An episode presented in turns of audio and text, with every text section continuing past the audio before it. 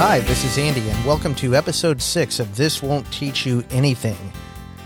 On episode six, we have a couple things uh, to go over, a new segment here that we call Is That All You Talk About? And on that segment, I'm going to be talking to the host of a new podcast. The podcast name is Rudy's Roundup, and the host is my brother, Travis Rude. Rudy's Roundup is a podcast based on all things Disney the films, the parks, everything Disney.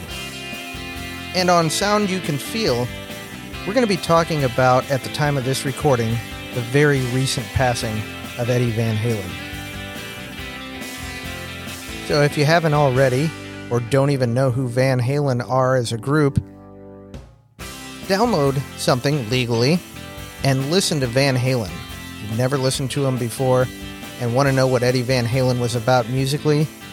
Download Eruption and follow it up with You Really Got Me. Now, let's get into it.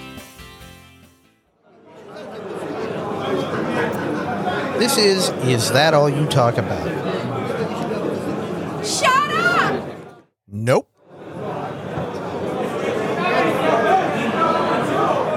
And we're here with uh, my brother and host of Rudy's Roundup, Travis Rude. Travis, say hello. Hello to all you out there, or should I say, hey, howdy, hey. There you go. All right. So, Travis, the discussion I wanted to go ahead and have this week is um, since your Rudy's Roundup, I should mention, is a Disney, everything Disney podcast, right? I mean, what's what's the premise? It's basically an all things Disney. So I'm a huge fan of Disney World, but also the movies, the studio, uh, and also Walt himself. You know, I love researching the story of Walt and how he came to it and some of the ups and downs. And Roy, as well, always being tasked with the difficulty of finding the money for Walt whenever he had uh, a crazy idea. So, So just a little bit of everything. sure. So Roy was Walt's brother. Yes. Yep. Okay. Roy was Walt's brother and always got tasked with Walt would have an idea and he'd always ask Roy to find him the money. All right. So there we go. Um, one of the things that that I I don't think can be ignored, you know, with with this show being centered um, on pop culture, one of the things that you can't ignore is Disney's influence on pop culture, and this this goes back to um, back to the days of the the you know before Mickey was around. When you when you know Walt would have these ideas, what do you know about Walt's um, beginnings and and that time period before Disney was a household name? Well, a lot of it was based on his struggles of trying to get something to attach on. And you Disney fans, and even just the, the basic Disney fan, if you've been down there, you've seen or heard of Oswald the Lucky Rabbit.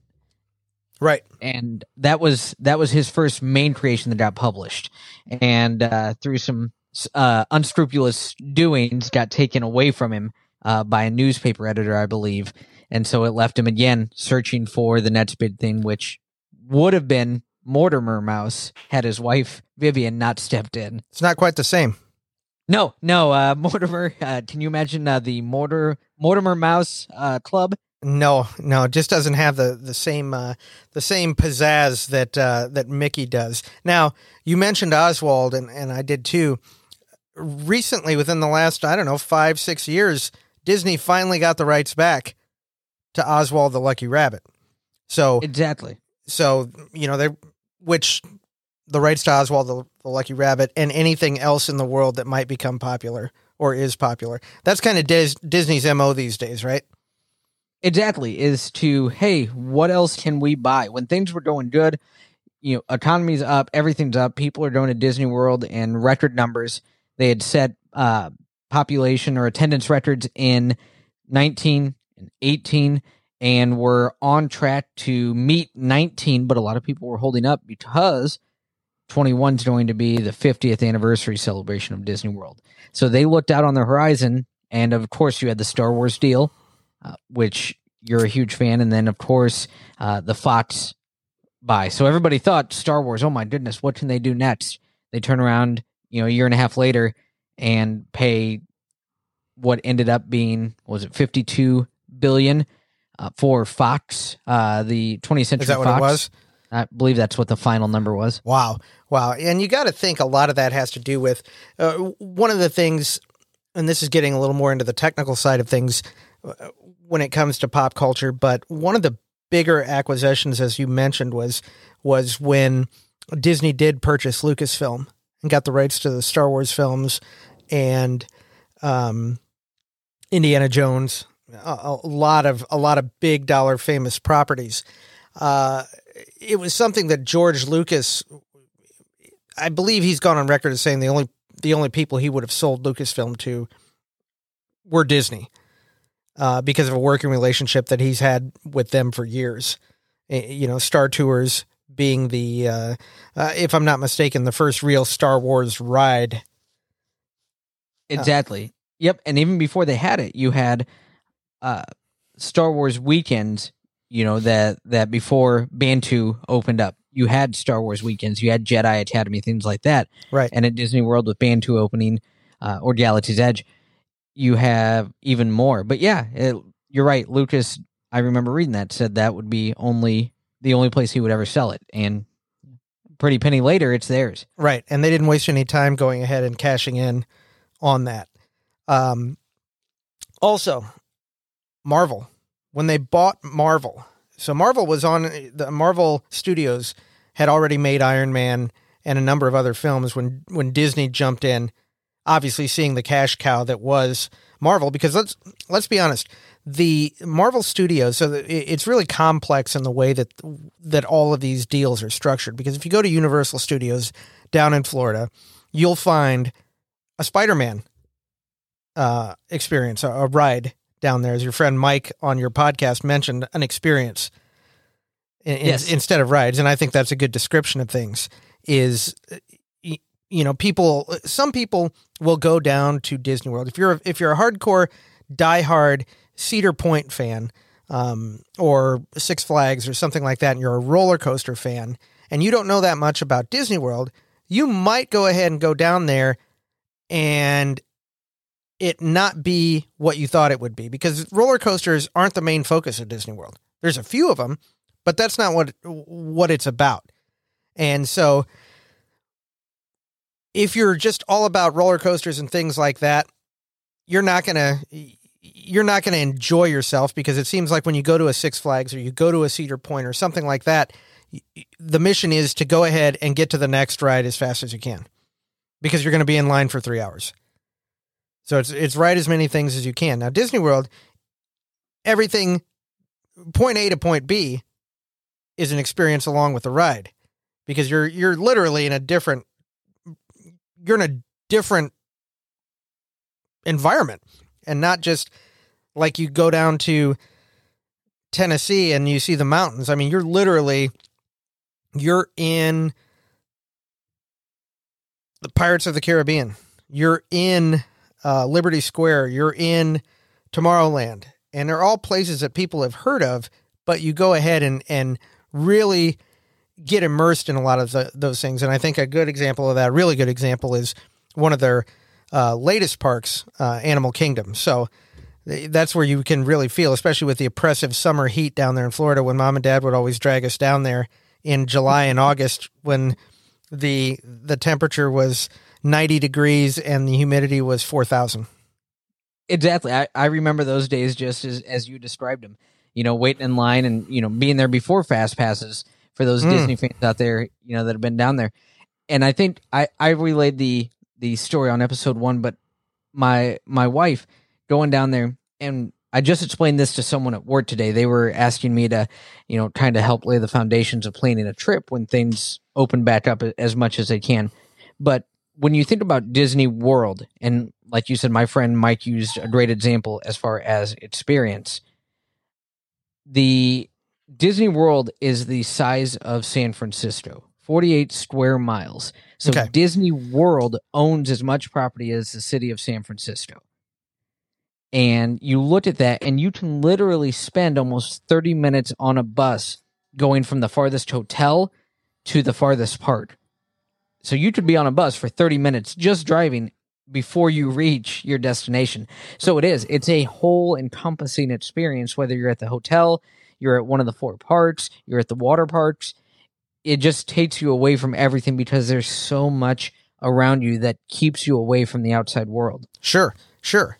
Going back to, uh, I've mentioned the Marvel acquisition. I, I jumped off on to licensing and how if you run over to Universal, you'll find a Spider Man. I'll call it a ride experience. But then you're like, well, wait a minute. Doesn't Disney own? You know, they're, well, the interesting thing with that is that Marvel as a company owns Spider Man. But what can happen in this uh, before Marvel, Marvel Studios, the actual film rights are owned by Sony, Sony Pictures. But the the Marvel sold the rights to a ride featuring Spider Man to Universal Studios. So that's why for the longest time, you know, I think Disney may have been interested, and obviously they've got they've got money people with their eyes open watching these different things, and and somebody's ears perked up when they started seeing numbers that these Marvel movies were pulling down, Mm-hmm. because what what Marvel had at the time that they still owned film rights to were a second tier of heroes. Okay, I mean, when superheroes, a pantheon of those, believe it or not, and these days it may be different, but it was always Superman, Batman. I mean, these were the the big ones, right? And Spider Man from Marvel. The X Men was big when I was growing Yep. up. Marvel Studios didn't own the rights for a feature film for their biggest hero, Spider Man, arguably, or the X Men. They didn't own any of those rights. Sony still owns the rights to, to Spider Man, and they have to make a, a film. I believe it's every three years to retain those rights. And that's why you saw a reboot so, so quick with uh, after the Tobey Maguire one with Andrew Garfield. Yep. And then after that, you saw the collaboration with uh, Disney and what might be the best, if not one of the best, Spider-Man movies into the Spider-Verse, which that's a, a solely um, Sony release. But you can't go ahead and it's just astonishing when you dig behind it and find out what it took to go ahead and get Spider-Man into the Marvel Cinematic Universe and the amount of dealing and handshakes and and that type of stuff. Even the I believe the third movie, the upcoming one, I think it was this one, not the second one. And it might have been the second one, so I'm I'm I'm pulling off a memory here. Was almost no, I, yeah, it would be the third one. Was Sony threatened to go ahead and and pull the collaboration with Marvel, and because they couldn't work out the money and and whatnot, and Sony would still be able to use Tom Holland as Spider Man. And he one night uh, called um, Bob Iger after he'd been drinking a little bit and was pretty depressed about when the deal fell apart. And that's when Bob Iger uh, called Sony and they got on the phone and said, "We we just need to make this work." So they did figure it out. There will be a third Marvel Cinematic Universe Spider-Man, but there'll be have to be some bleed over into the Sony Spider-Man universe, which I think you may see maybe Tom Hardy's Venom come through and whatnot. But it, it's a whole whole mess of of entertainment lawyers and and contracts and things like that. Um, you see it a lot with with things like that. Another one not having to do with Disney was the reason it took so long. Why the Lord of the Rings was able to be made into a film before The Hobbit was, and that was because there were three studios that had the rights to the different parts of The Hobbit, and so that was a big mess. Much like the Hobbit film trilogy was a big mess. But you can go ahead and also, when you're talking Disney and films and uh, parks and merchandising, you really can't go anywhere. I mean, I- think the the holy grail in pulp, pop culture is to go ahead and be able to have um, a logo or an icon so recognizable that people instantly know what it is. And I think um, the mouse ears are probably one of the most recognizable things in the world. You don't have to see anything else other than maybe a circle with those two other circles on it to know exactly what it is. Exactly. The the branding that they have for Mickey Mouse and you think about it, Mickey Mouse, Steamboat Willie, 1928, you know, to now, you know, you're 92 years and it's still, like you said, even more recognizable than ever before. There's so much marketing in Disney, whether, you know, they're the evil empire or whatever you consider them, they they know how to make money. They know how to, in some cases, print their own money, uh, literally. Uh, Yeah. Back when they did Disney dollars. Yeah, yeah, But, we, we actually uh, have some.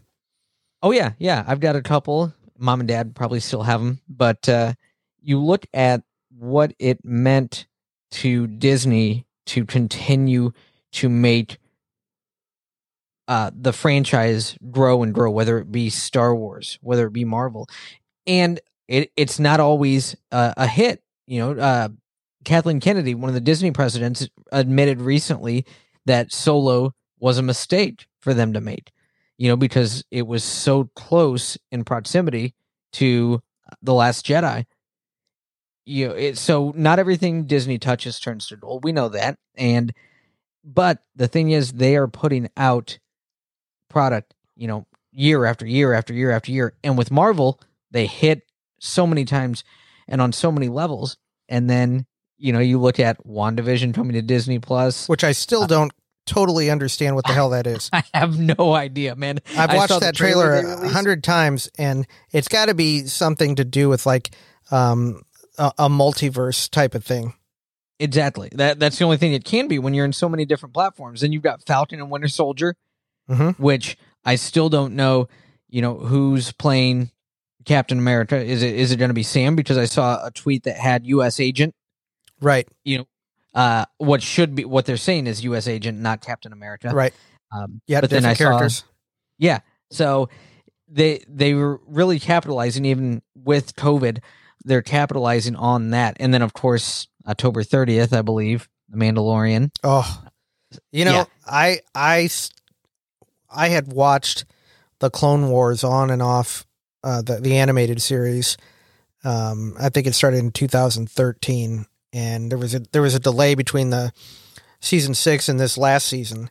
Um, season seven hit on Disney Plus after a, about a three or four year absence. So, um, I went back and watched it and just finished everything about three hours ago because um, there's direct tie-ins from the Clone Wars into uh, the Mandalorian season two. Really? Yeah. So I mean, there's there's a big a big payoff in in season two, which I you know I'll mention spoiler alert here, but it it it's it's only the sense of things that have been widely reported anyway. So I don't know how much of a spoiler it is. It has nothing to do with the plot because nobody really knows it, um, other than what's been released in the trailers. But um, in the Clone Wars, one of the, featured uh, characters that had never been in a live action Star Wars film was Ahsoka Tano. And she will be in The Mandalorian. And so that'll be that's a huge ordeal uh, huge deal to finally bring her to life. And she'll be played by Rosario Dawson in it. So that uh, I wanted to go ahead and catch up in that because believe it or not, I'm gonna say that um in the last season of the Clone Wars, which even as a hardened Star Wars fan, some of those episodes can be a grind to get through. I could edit out probably about close to a quarter to a third, which I think the story would do just fine with getting rid of. There, there's so many characters, and they get they get uh, lost in the in the minutia of things, and you, you spend whole episodes on characters that you don't give anything about. But when it hits on all cylinders with the main characters, it's it's great, especially the last season. But she she has a fight with somebody in the last season that's that's top two or three lightsaber fights um, that that I've seen. So it uh, it it really is. Uh, I'm really looking forward to the Mandalorian season two and seeing her on the uh, on the big screen. So that yeah, as you mentioned, you know, at this point Disney's just you know it, it's Disney's pop culture world, and everybody else is trying to get into the party. Exactly, and that turns into uh, with the Mandalorian again. Disney one, not every, like I said before, not everything they touch turns to gold. Two, in some cases, they don't know what they've touched has turned into platinum, as was the marketing uh, snafu with the Mandalorian season one when they didn't have enough Baby Yoda stuff out, and people were calling for it and calling for it and calling I, for it. I bet George Lucas about threw up because uh, it really felt. Um, if you look back into um, the history of of George Lucas, and there's a great um, series on Netflix, I believe, called the the Toys That Made Us. And episode one or two of that series uh, deals with Star Wars toys and how how that those things came to be. be because before George Lucas, licensing stuff for from movies to toys wasn't a big deal. It wasn't, you know, nobody worried about it. There was no money there. And he, when he got Star Wars made and financed a bunch of it himself, almost all of it, he was able to go ahead and secure all these rights to things that nobody else wanted. And so, arguably, I really believe as much money as it made, I really think it hurt the quality of the, the films. Even going back to the original trilogy, uh, in the original uh, version of Return of the Jedi, the the the script called for the big battle at the end to be on Kashyyyk, which is the Wookiee homeworld. So the Ewoks weren't a thing. It was going to be Wookiees in that battle. But George saw an opportunity to market to kids and Ewok toys. They're cuter. Exactly. So that's why we got Ewoks, which dear God, how how did the Empire take over anything with When they- stormtroopers getting beat by teddy bears? I mean, they they couldn't shoot, so that's one thing, and couldn't see, that's another. But my God, even as I, the only saving grace um, that that really kept that from going off the rails. I mean, if you watch Return of the Jedi, and I think you and I have talked about this, and you know what a huge Harrison Ford fan I am. Harrison Ford, that's the only movie I've ever seen him mail it in on. He was under contract to do it, but wanted to die at the end of Empire, wanted Han Solo to die um, in the carbon freezing because he felt it would go ahead and give like um, gravity to the to the story and it would be a meaningful death. And George Lucas was like, "No, you're you might be the most popular of the good guys Yep. in there and you're there's no way so he was under contract to do it next time you watch empire or yeah empire star wars empire and then return of the jedi. Next time you're watching it check the performance between empire and return of the jedi. It is it's just it's just mailed in. He just didn't want to be there. Um but that's what the a lot of the movie felt like. And then you have the endless um retooling that George did with things um the the I don't mind the addition of special effects and things like that. I know a lot of people want the original versions of the films um released, which I'd be fine with that. The the special effects editions don't bother me. But in the Blu-ray release Lucas at the end of Return of the Jedi there's a one of the most perfect scenes in all of the nine Skywalker films where and spoiler alert if you're listening to this and you haven't seen Star Wars just turn it off. Turn turn the podcast off because I, I don't know what to tell you.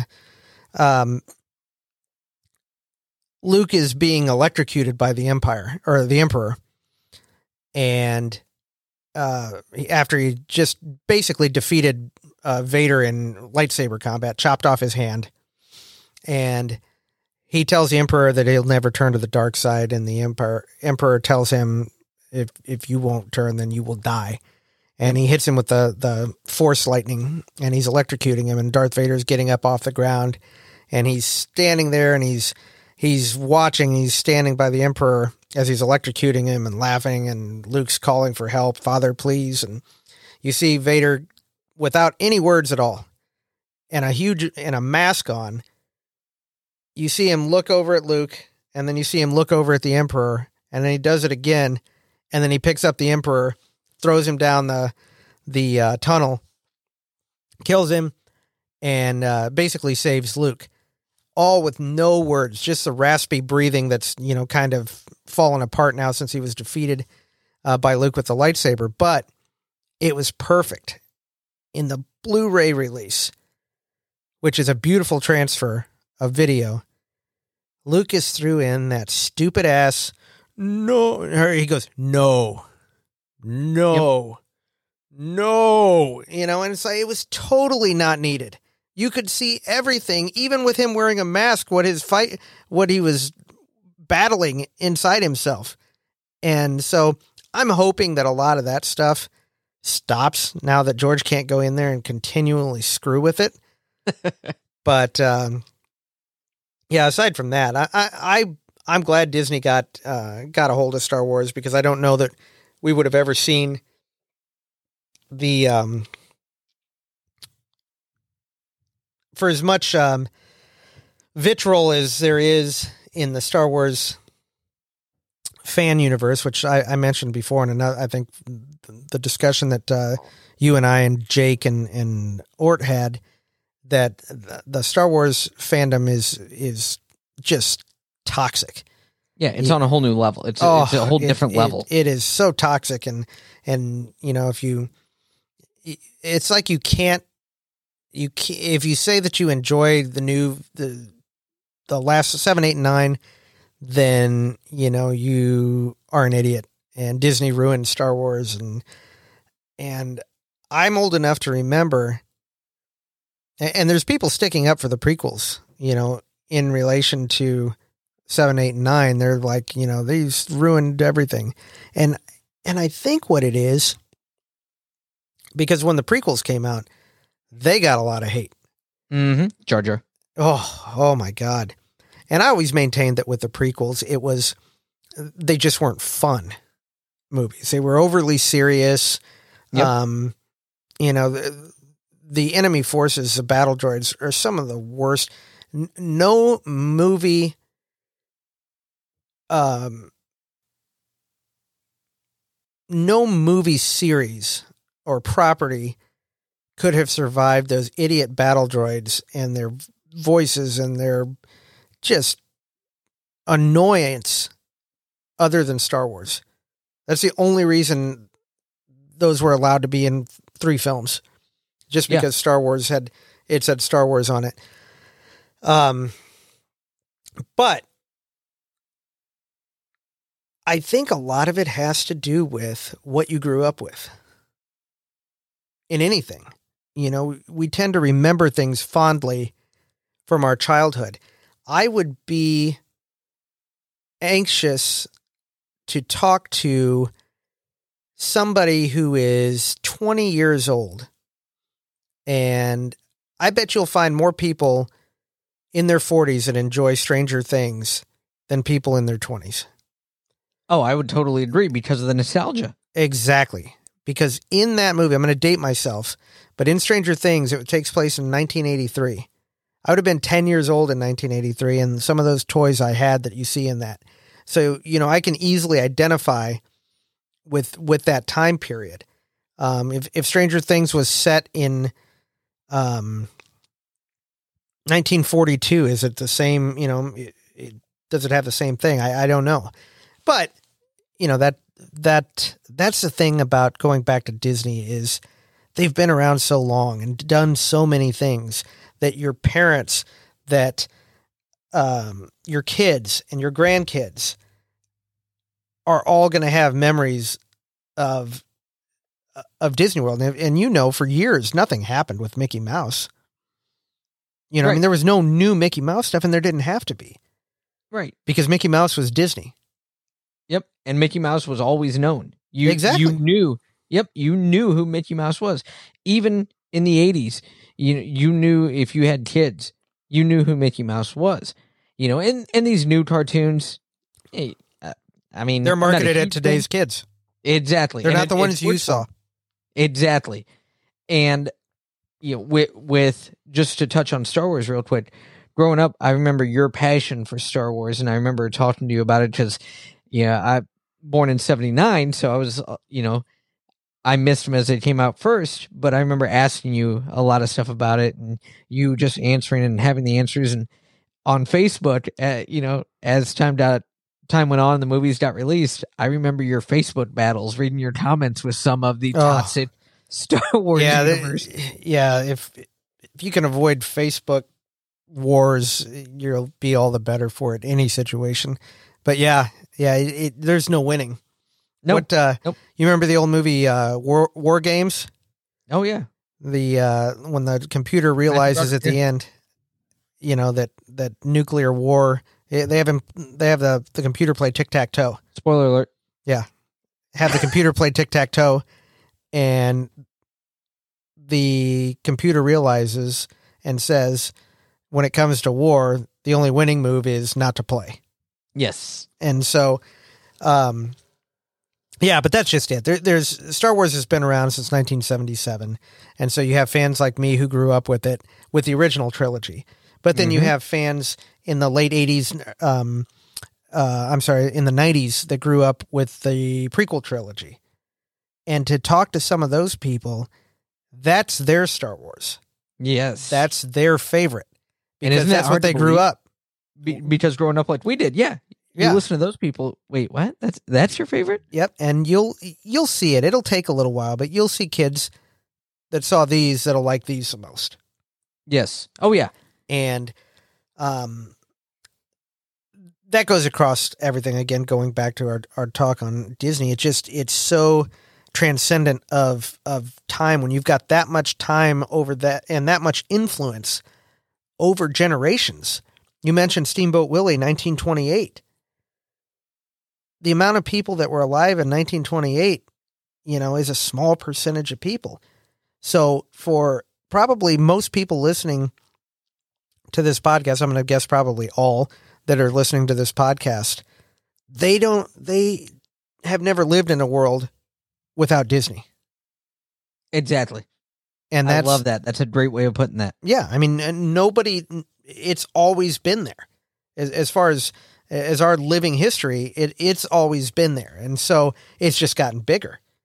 And so when people go ahead and you know, you mentioned uh, people referring to as the um, evil empire, you don't go into business to not make money. Yes, Right. exactly. Yeah, you you go in there for a reason. Walt went in there for a reason. He believed he could make full length animated cartoons. Snow White, which my favorite Disney movie, you know, in, in 37. But before that, you know, he he did the shorts. Walt Disney, 23 Academy Awards, three honorary Academy Awards, the most ever. And th- for Snow White, he received, you know, one Oscar and seven mini Oscars. Yes. uh, you know, for the contribution. and I think that's Snow the White only modified Oscar ever. It is exactly. You and so you look even in 37 the movies, you know, the academies, the academy knew what a game changer that was, you know, and Walt did everything he could like you said, he was in business to make money. So what did he do during World War II? He made propaganda films to help get money into the studio so he could continue making things. So as a businessman, yes, there's good and bad to every businessman. You know, there there's some things you may not be proud of, but he did it to keep the studio going. Sure. And it, it worked because you look at even through the rough times of the the seventies and you know eighties when uh when the Disney movies weren't uh we'll we'll call them top tier. Yeah, there's there's some forgetful ones in there. I think Yes. the studios were nearing bankruptcy. Yeah. With and and that's happened a couple times. You you look at the Eisner years, which brought back animation, the you know Little Mermaid, Beauty and the Mhm. Beast, Lion King, you know. But then Eisner got a little bit too greedy, and and uh, there was the almost purchase by Comcast that happened during his tenure that kind of led to him uh, seeing his way out the door.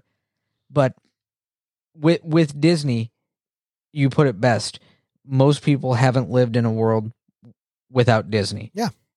Yep. And with them getting Star Wars, they were able to, you know, say, hey, Star Tours is great, but that's old. Look at what we're doing now.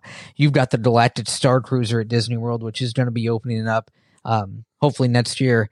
That is going to be unlike any hotel experience. If you, of course, read the read the marketing, unlike any hotel experience you'll ever have. Yeah, what's what's what is the difference?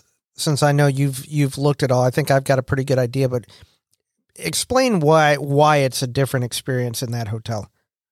So the st- the story behind it's two days, and Two days max all- yes, is is your reservation. immersive. So if Yeah, you're going you- to Disney World for a week, you can only stay two days at the Galactic Star Cruiser. exactly, Okay. and then you better have other Reservation somewhere else.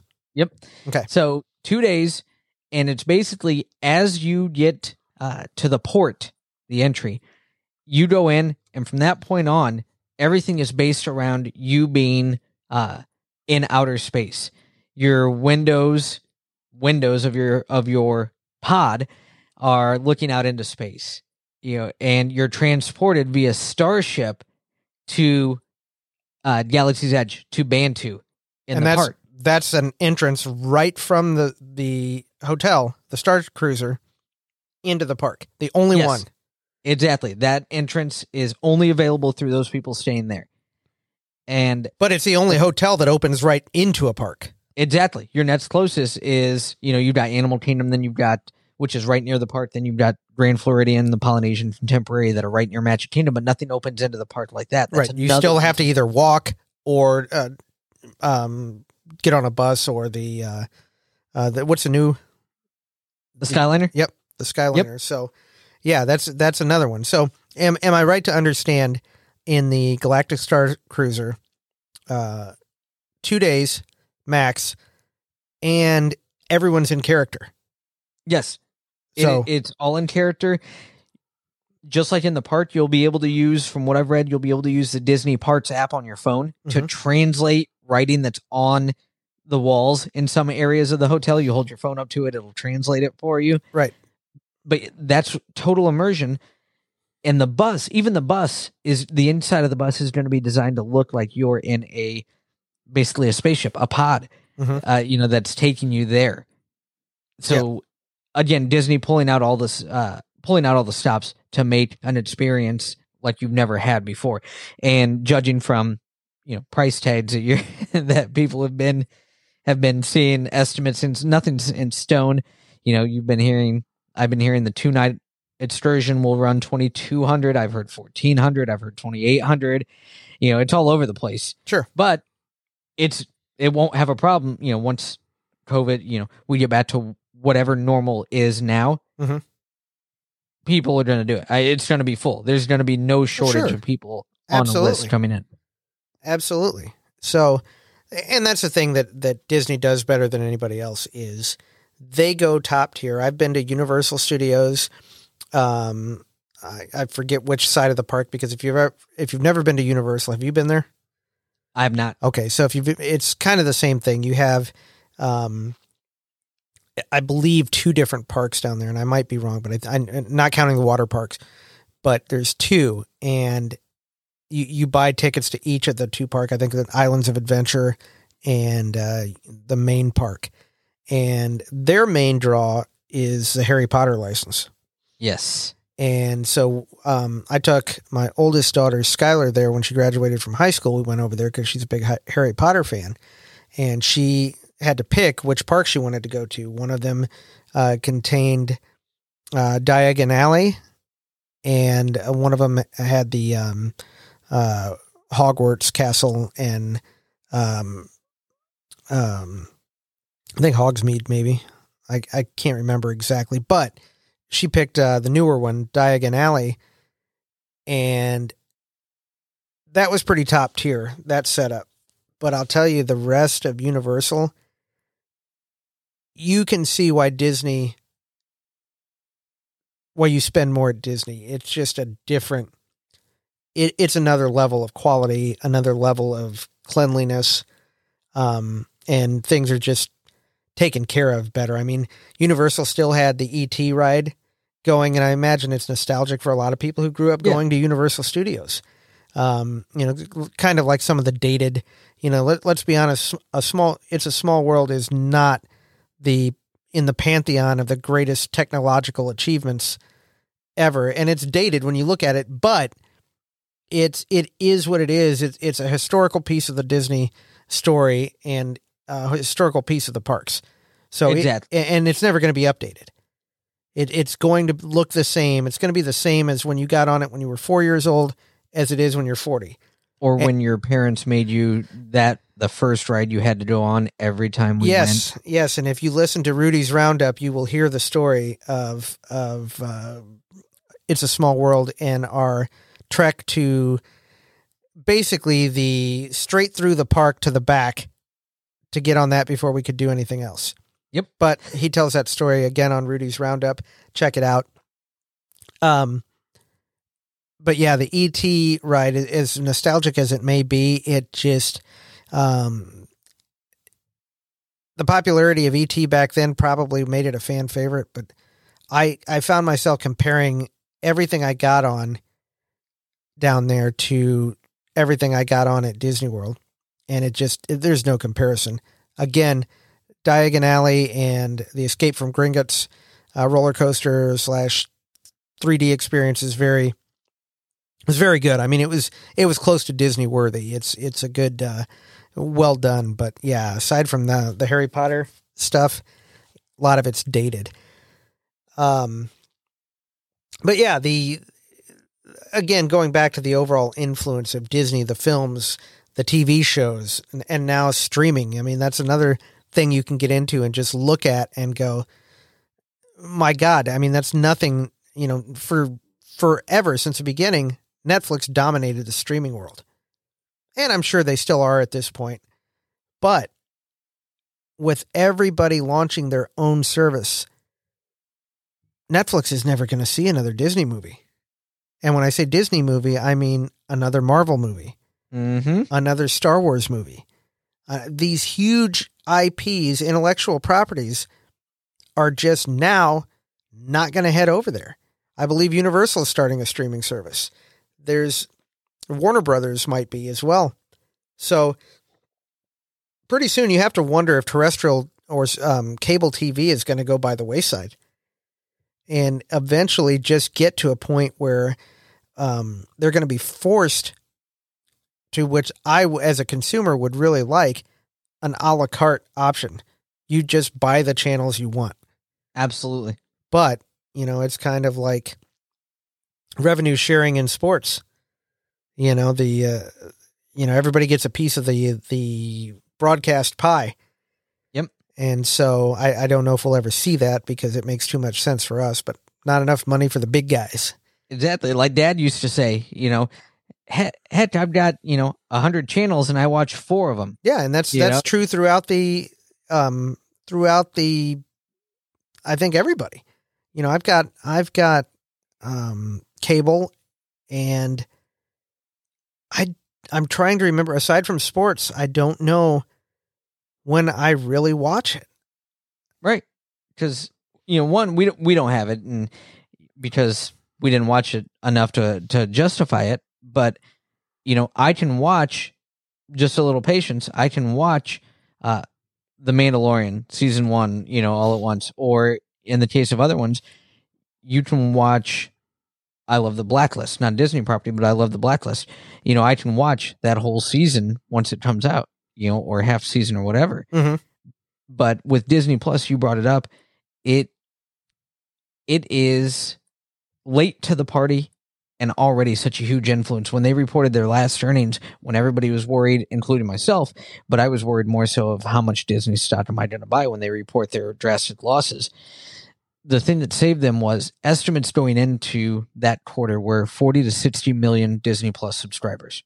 On the earning, earnings call, that number, uh, that actual number was closer to 100 million by the time that earnings call. So they were they were severely underestimating the draw of Disney Plus in that time frame. Right. And you look at the the IP that's there, the intellectual property that's there, whether it be the Mandalorian, WandaVision, Falcon Winter Soldier, you know, even the little stuff. Like I love those two minute um, Ask Forky uh, Mhm. things that are out there. Pixar in real uh, life. Yes, Yep. pop culture. Love that show. Oh, yeah, that uh, And that goes right along with, you know, in this podcast uh, that Yeah. I'm a guest on. Yeah. yeah. The um, thing about that too is, is you know I, I keep harping on it, but uh, again, a Disney influence. They are able to go ahead and package that streaming service with ESPN, which they own, and um, and Hulu too. You know, for twelve ninety nine, you get all three of those. Are you kidding? And you get multiple screens. Yeah, Yeah. it's it's absolutely insane what they're going to do now. It'll be interesting. Uh, the the package is good for three years. Is that right? You can get Yep. that. So it'll be interesting to see what they do uh, at, at that point. It is it's a lot of work to keep a streaming service fresh when it's all your stuff. That's the thing that Netflix had going. They were able to pull from all these different spots and keep rotating the stock. Before long, even Disney's going to have everything on there, so they're going to have to start rotating stuff in and out and that's Yep. nothing new for them because when um, their animated films would vault and you know go quote unquote into the vault and then return uh, I don't know what seven years something like that. Seven years. Yep. that uh, you know you they'd get re-released. And it was great. That's something nobody else was doing. And then the and that was those were theatrical releases too. And then they started doing it on home video. VHS and beta tapes they would release them on there. And there's there's a few uh, Disney VHS movies that are worth quite a lot of money if Oh, you have them on VHS and which uh, again just uh, another another feather in that uh, that uh, Disney cap. So, and then what did they do? They started remaking their own films in live action, and people are going to see them. You Yeah, know, yeah. it's and it's again because it's such such perfect marketing. You can go ahead. You grew up, and it came out before you were born. But I remember you grew up. Robin Hood, the Disney version of Robin Hood with Oh, the yeah. animals. They're they're doing a, a CGI version of Robin Hood. Yes. And I couldn't be more excited. Exactly. And you're going to take your daughter. Yes. I'll know, be there it- opening opening night. exactly. So they're just what what can we do? I can I can picture a board meeting with these guys kind of sitting around there and saying, "Okay, what do we do next?" And you know, everybody kind of looking around, and I picture one person kind of half paying attention, maybe surfing through his phone, and say, just kind of offhand say, "I don't know, why don't we remake our own movies?" Wait a and second. yes exactly and it goes back to the term you mentioned they're printing their own money now. It just and and you can say that things um don't always turn to gold. And, and you mentioned solo which is a really it's a fun movie. It really is. I think solo had some other issues other than them putting them out too fast. I think there was the the real divisiveness of the last jedi and um the fact that you have somebody trying to step into a Harrison Ford created character, An is- iconic. yeah, Yep. is is just real tough because it's a tough act to follow. It's a it's a great movie. It's a great you know you sit down with popcorn and don't know what to watch, kind of like Star Wars stuff. Watch it. It stands alone on its own. It's really good. Um, but I mean, I think that still globally did four hundred million dollars. But and they're apologizing for it. Yeah. yeah, exactly. So yeah, these days if you're not crossing a billion on a blockbuster worldwide, you're you're you know that that's just the expectations. But going back to um, Disney, is there? I- don't see any stopping anything that they're doing. As far as you know, the uh, when you talk to the parks, you have the Imagineers, you have the marketing department, you have all the brains of the people. It's why they've been so interested. Um, Bob Iger's tried to retire how many times? Uh, three. He's he's announced his retirement, and then just this recent one, when Bob Chapek, he named Bob Chapek CEO and said, "Hey, you're in charge. You're on the board." He, you know, he, that he was only going to be on the board as, as a member, and then COVID hit, and he kind of said, "All right, Bob, you're the CEO of Disney. I'm going to go ahead and be the head of the board of directors. Yeah. Because we need to make sure that this is doing right. And I'm going to take over and maintain control of Disney Plus. So he stepped back in Yeah. and said, All right, I got this. Yep. Yep. So, uh, you know, again, Disney is is just there's Disney and then there's everybody else in the world of of I'm going to say pop culture and entertainment. Uh you can like things that aren't a Disney property more, but you can't ignore the influence of what Disney does and how they do it. I think you've had you have people uh, trying to emulate, trying to copy uh, them for years, and if if they see something they like, you know, the, the chances that were taken that Marvel Studios took at the beginning are just astonishing. And I'm going to. He hates when I talk about it, but if you've listened to any of these podcasts, um, you've heard my buddy Jake Geringer on two prior episodes, and I remember, I remember being at your house, and the the trailer for Iron Man hitting, and we're watching on. It must have been a Monday night football game or a Sunday night football game. We're watching it, and Iron Man trailer is on, and I remember saying, "Yeah, a lot of us in there saying, man, that looks good, like that." And Jake, now this is this is film student Jake, you know the the connoisseur of film and The legend. lives out in Hollywood, L.A., um, in amongst the people. Yeah, that'll never fly. That's gonna flop. That's like basically a flying RoboCop. And we looked at it. I remember. Yeah, and we're like, "What are you talking about? That looks fun. That looks good." And then it exploded. So he's constantly apologizing, and he hates that. So that's why I'm bringing it up. Jake, Yes. Yep. you suck. So, yeah, go ahead. I think what what goes along with Disney, and you said you said it yourself, you you grow up with it in different ways, and it means uh, different things uh, to different people. And for me, you know, it, it's it's another chance, you know, as as we have our phases, another chance to you know to bond with dad and talk about the latest vlog or the latest podcast we listen to you know and you know you'll be there and mom will be there and and uh you know we watch so and so podcast for this one or dad'll call me up hey i just got done listening to pete over on you know this podcast. And you know and oh yeah i heard that one too. Let's talk about this and that. And then one thing we didn't even touch on which you know we don't have to dive into we hey come on over to my show and and we'll talk about it. But dvc you know vacation club. Mhm. you know dad and i talk about that constantly and and finally i i'm a part of it. And just all the stuff that brings to you. But disney relates on so many different ways. Like i remember dad introducing me to the davy crockett films Mm, the Fess Parker. Fess Parker. Exactly. Mhm. And I, you know, I had my coonskin cap. I was a huge fan of the Alamo before that, but you know, Dad Spin and Marty. You Mhm. know, he, I remember he, he was a big fan of that. And then just different ways to bond.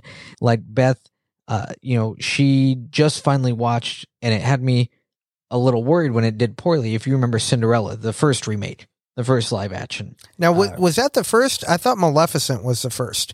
I And that- believe Cinderella. I'd have to look it up, so Okay. you might be right. Fat checker out there, but Cinderella didn't do well, and uh, you know, so it kind of worried some people. If you read articles, is this the way to go for Disney? Things like that, and then you had things like Maleficent. You had Beauty and the Beast, Mm. uh, which just exploded.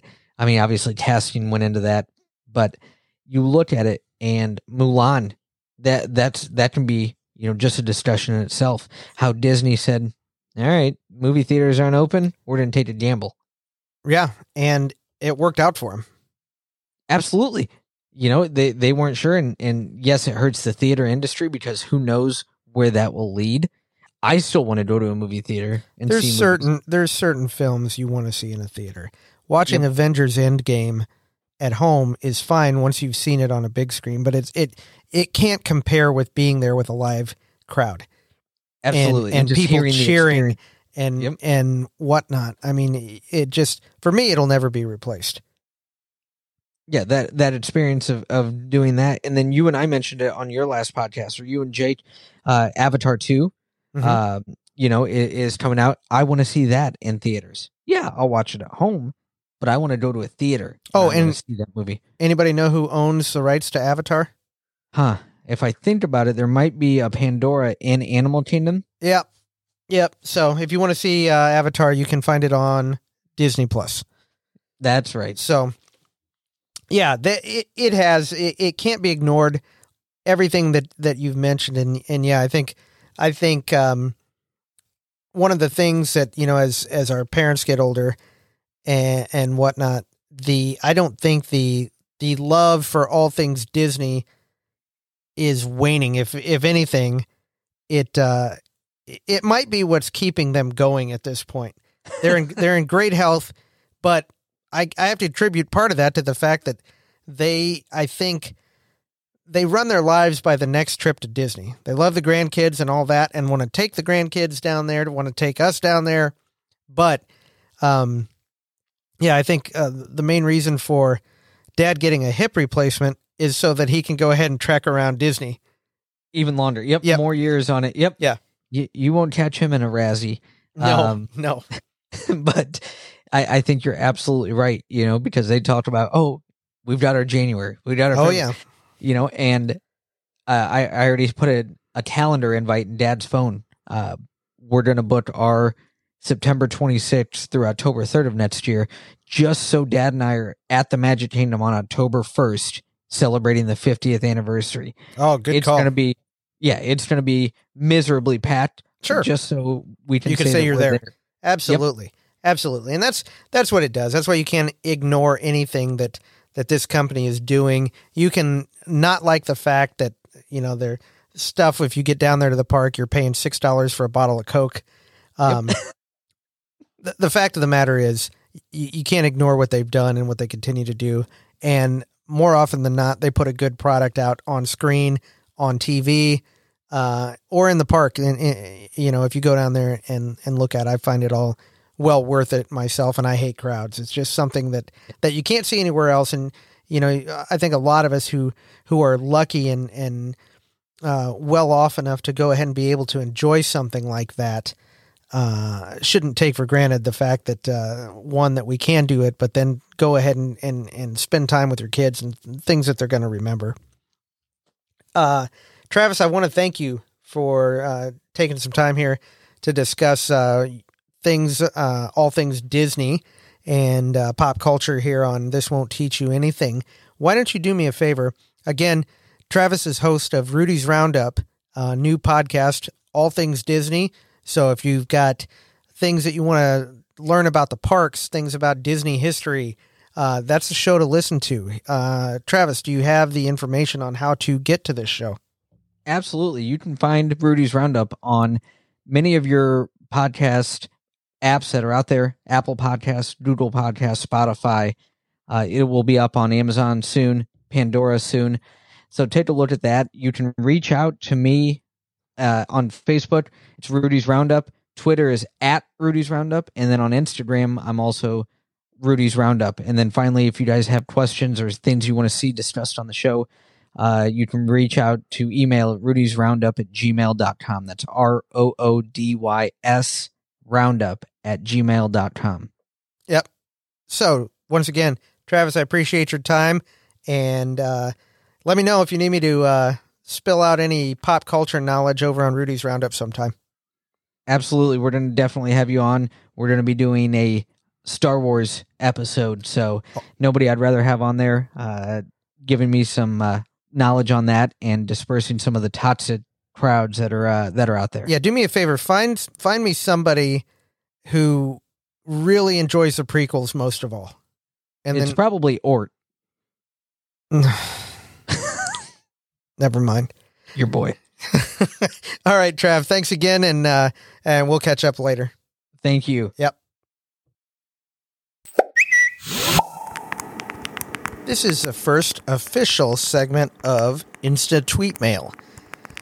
I did get a message with a question and comment about Firefly. So in episode three, I covered uh, Firefly, and the comment and question are as follows Firefly, man, I love that show. That show is so deep. Would you consider a deeper dive into your favorite episodes or the follow up movie, Serenity? Great questions. I would absolutely love to go ahead and get deeper into uh, Firefly and Serenity. So that is something that uh, that I will do on a future episode. Maybe bring a buddy of mine on who's I know is a big uh, Firefly Firefly fan as well, and uh, get into that. So again, I do appreciate the comment. I'll follow up, and we will get back to Firefly and Serenity. Thanks for listening.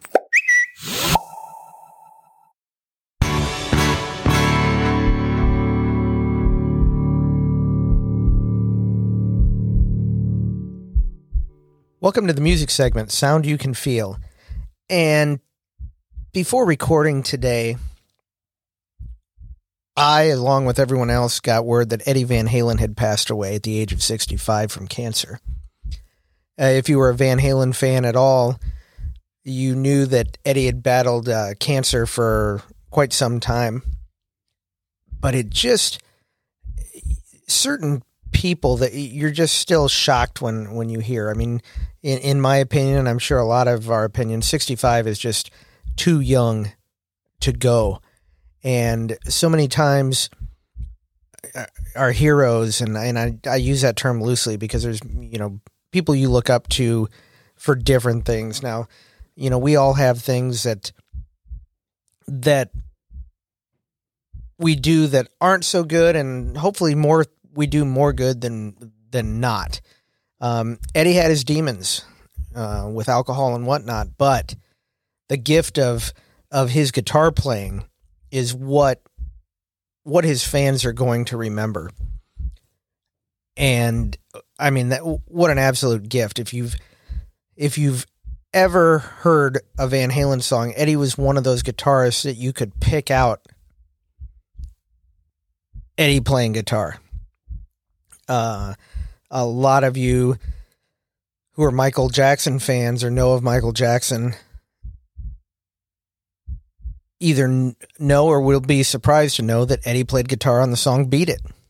Um, in an interview with Piers Morgan that a friend of mine uh, shared in a text today, uh, Eddie talked about how that came to be. And he, he told Piers Morgan about that he had gotten a call from Quincy Jones, who produced the Thriller album, and asked him if he would uh, lay down some tracks on it. And Eddie told the story of how at the time the band had this policy internally that they didn't do stuff outside the band. And he mentioned that the other guys in the band were out of town, so he couldn't really ask him. And he said it took all of about 20 minutes to go ahead and do. And it's, you know, just that kind of thing. I, there's so many of us that will never be able to go ahead and understand uh, genius of some of of a lot of people out there in their respective fields. Eddie Van Halen on the guitar was a musical genius. Uh, the the things that, that he did and was able to do and, and hear things the way he did and and there's there's a lot of people out there that are musically gifted and then there's a lot of people that take it to the next level and in my opinion Eddie Van Halen was one of those guys that could take it to the next level. Eruption will always be one of the great and recognizable guitar solos of all time. And especially with Eddie's trademark finger tapping, it just is one of those one of those solos that you know as soon as you hear it. I was lucky enough in 2012 to catch Van Halen uh, in Indianapolis, and there was a section there. Interestingly enough, uh, a little side side note before I tell that story was Eddie would go ahead and lay down tracks of of guitar solos and and whatnot. Just just record them, just playing guitar. And Eruption was actually a solo that was pieced together from a bunch of different tracks that he had played. And he would do this often. He would go ahead and record, pick the parts of the solos that he liked, and then splice them together. And then before uh, recording or going out on tour, especially, he'd have to listen to the tracks and learn how to play the, the solos that he had uh, spliced together. So, a little interesting tidbit, but he did a segment of the uh, of the tour uh, of the show I saw where he would go ahead. He came out, and the rest of the band left the stage, and he's just playing the guitar. And you can pick up a ton of different guitar solos and parts of solos from there. And he must have played seven, eight minutes of just guitar solos. And I'll tell you what, that in the guitar world is, I mean, being in the presence of greatness. So, again, if you are a Van Halen fan, I don't have to tell you, you probably already did dig your songs out on vinyl, uh, maybe cassette tapes, or quite and most easily digital copies and and have listened to Van Halen pretty heavily today. And if you haven't ever listened to Van Halen and you're like, what's the big deal about this Eddie Van Halen? You know, you you've probably heard the name, but if you've never listened, especially if you're listening and you're younger, dig into some of these songs and and go further than the song Jump because Jump is very pedestrian and and pop music friendly. Dig into some of the other stuff. Um, you know, Van Halen firing on all cylinders for me is the cover of You Really Got Me or Everybody Wants Some or Panama. And even with Sammy Hagar, um, you know, you can dig into those, uh, the catalog and just literally lose track of time. So, 65 years old, way too young. And um, when someone in the music world goes, it's their legacies left behind. And we still get to enjoy listening to their their genius of what they what they put out during their lifetime. And I, I think we're going to be listening to Eddie Van Halen and Van Halen for quite a while.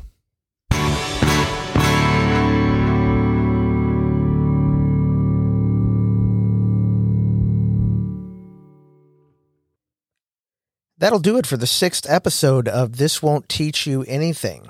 As always, listen, rate, review, subscribe. I do appreciate it. I appreciate every one of you that take time out of your day to go ahead and listen to me yammer on. Uh, as always, you can reach the show at our email address, this won't teach at gmail.com.